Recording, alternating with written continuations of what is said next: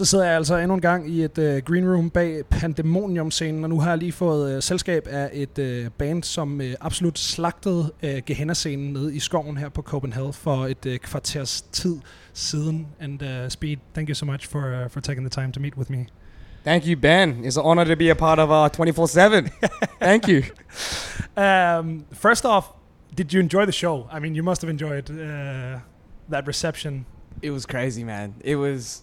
We, we had no expectations coming into this. There's, there's not many hardcore bands on this fest, and like, also like, we know that the general demographic here is more like metalheads and stuff, you know.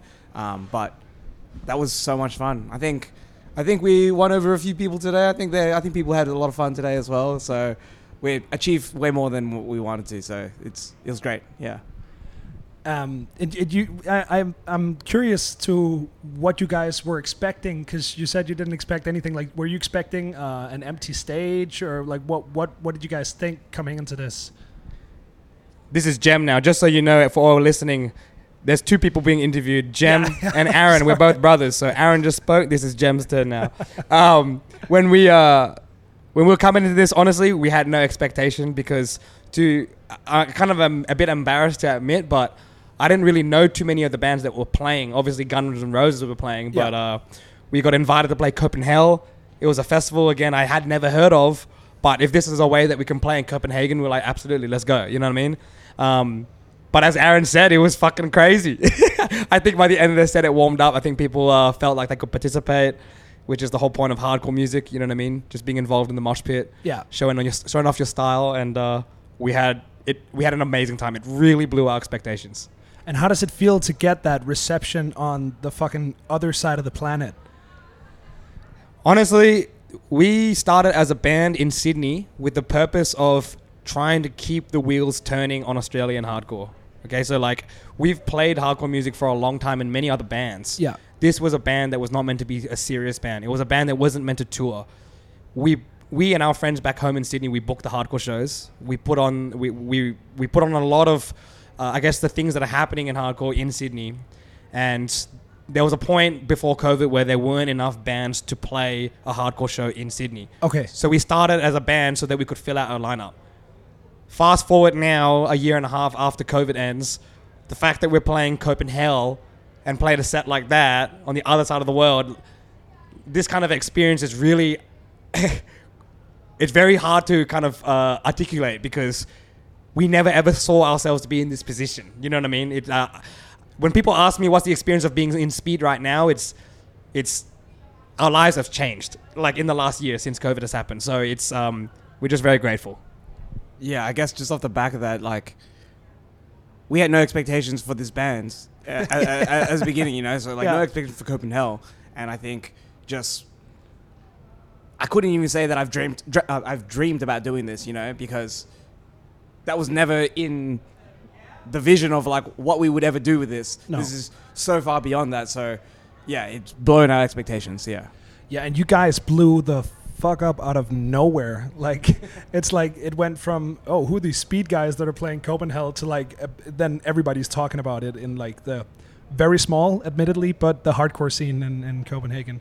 Um, and I, I don't know if you know, you obviously don't know, but like if you would have looked from from like out into the crowd, you'd have seen every single hardcore musician from Copenhagen in the crowd. I was like. I was looking around and, and everybody Bro, this- everybody came out. Someone, this this man came up to me. He was tickling me with his beard. He was tickling me with his beard on his on his on my cheeks, and he told me he said. He said, I've been going to shows since the 80s. Agnostic Front stayed in my parents' house in the 80s. And he was telling me that, like, he hadn't seen a hardcore band play like like we did. And he was so proud to see a hardcore band like us play, like, you know, kind of real deal hardcore. And uh, that was, firstly, such an honor to hear. And secondly, kind of mind blowing because, again, I didn't expect you know, so many hardcore kids to kind of be at a metal festival like this. So we feel very honored to have, have had the privilege to play here. I feel like that's something that's unique about these European fests, and especially in Denmark, because because the scene is so small in Denmark, we don't have many like hardcore kids, like only hardcore kids. but we have so many like metal dudes or like people who just enjoy this type of aggressive music that like have to accept a broader palette of genres and it's like you'll see people slam dancing but they're also wear, wearing like a, a battle vest with a slayer patch and it's like hey everybody's everybody's welcome and it's just yeah it's it's uh, it's it's awesome to That see is the that is the beauty about um, this part of the world, though. I think because uh, it feels like in, in terms of the energy that people are a little bit more enabled to participate at the shows and get amongst it, d- despite genre. You know what I mean? And yeah for a hardcore band like us, that that means a lot because the sound can maybe be a bit jarring or maybe not as produced or as professional, quote unquote, you know, uh, compared to some of the other bands that are playing. But it really does mean a lot that people feel, you know, enabled to just get amongst, you know, what we're doing and, and have fun.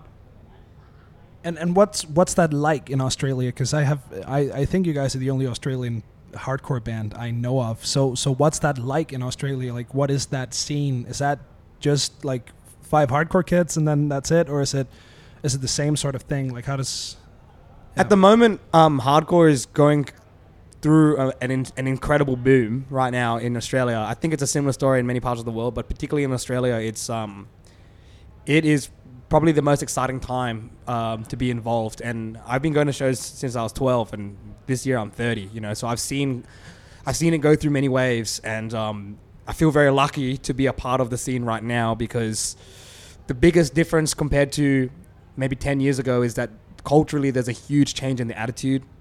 I think um, there comes a bit of arrogance and a bit of elitism when you're involved with hardcore, and I completely understand that. In some ways, I do um, kind of affiliate with that, and it's kind of part of being hardcore because it's a kind of a very tribal culture to be a part of. Um, but at the same time, now in Australia, it's very welcoming, and we're seeing people from all different kind of subcultures understand or just become aware of hardcore and want to become a part of it. Um, so the way that I would describe Australian hardcore right now is that it's very diverse.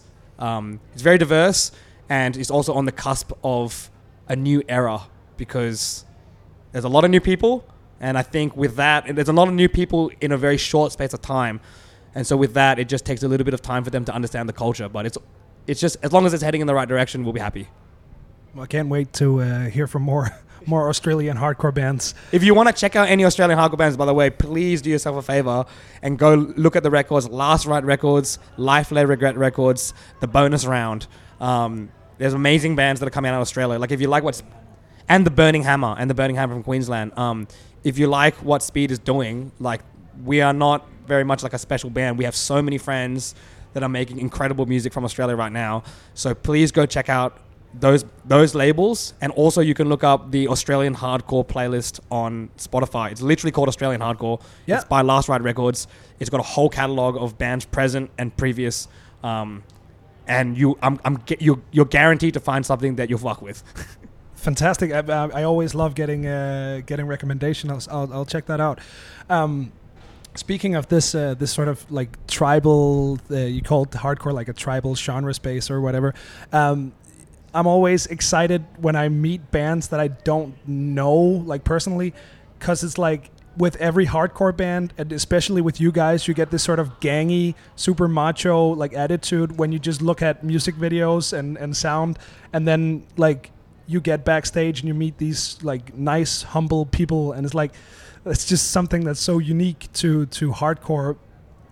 I was curious to get your take on why why that aesthetic sort of is a part of that, like the the the gangy aesthetic. Like, do you, make sense? Yeah, yeah, yeah. No, I know exactly what you mean. I mean, like, I think hardcore for us is just a vehicle to channel a certain, a certain energy, a certain like facet of our personalities. Um, as people, are like at- down at the core of it, no pun intended. Um, we're very chill and like relaxed people. You know what I mean? We're like very friendly, and I think that's the the essence of what the hardcore community really comes down to. It is a community. You know what I mean? Um, but at the same time there are some serious themes that we discuss and i'm not an angry person or an aggressive person by any means you know what i mean but there are topics that i feel inclined to talk about you know and um, hardcore is a space where i can kind of channel that energy into and when we talk about like this kind of gang thing it's it's funny because gang called speed was like a un- just a unique Yeah, tag yeah. that we could have for Instagram. You know, speed is obviously a super generic kind of name. we didn't want. Google it. Yeah. you try. We had just speed. we- No one will find us. no. And we didn't want to do like a speed one, two, three, you know, on, on, on Instagram or something. So gang code speed was something unique. And the way we see it is that this is our, this is our, um, this is our, our our formation of a gang. You know what I mean? It's it literally is just an embodiment of our friendship, and that just comes down to just respect, having a good attitude, having fun, and uh, having compassion for each other. Like that, like it might, as corny as it might sound, that's just like that's our gang. You know what I'm saying? We're not really necessarily tough dudes, but uh, but yeah, like uh, at the same time as well with the macho thing, you know what I mean? Sometimes people talk about like, oh, it's like hyper masculine and like you got to taking your shirts off and you're flexing and that and like, I get that, but also you might not get it from like hearing my voice, but me and Aaron are Asian. We're Asian Australian, and um, I think that there hasn't necessarily been so much of a space for like Asian masculinity kind of be put on show for a long time. Um, and this is not like us being a political band at all. But for me, you know, I'm gonna do my thing on stage, and I know that there's kind of a. I I know now at least that there's a a, a, a certain little wheelhouse of people that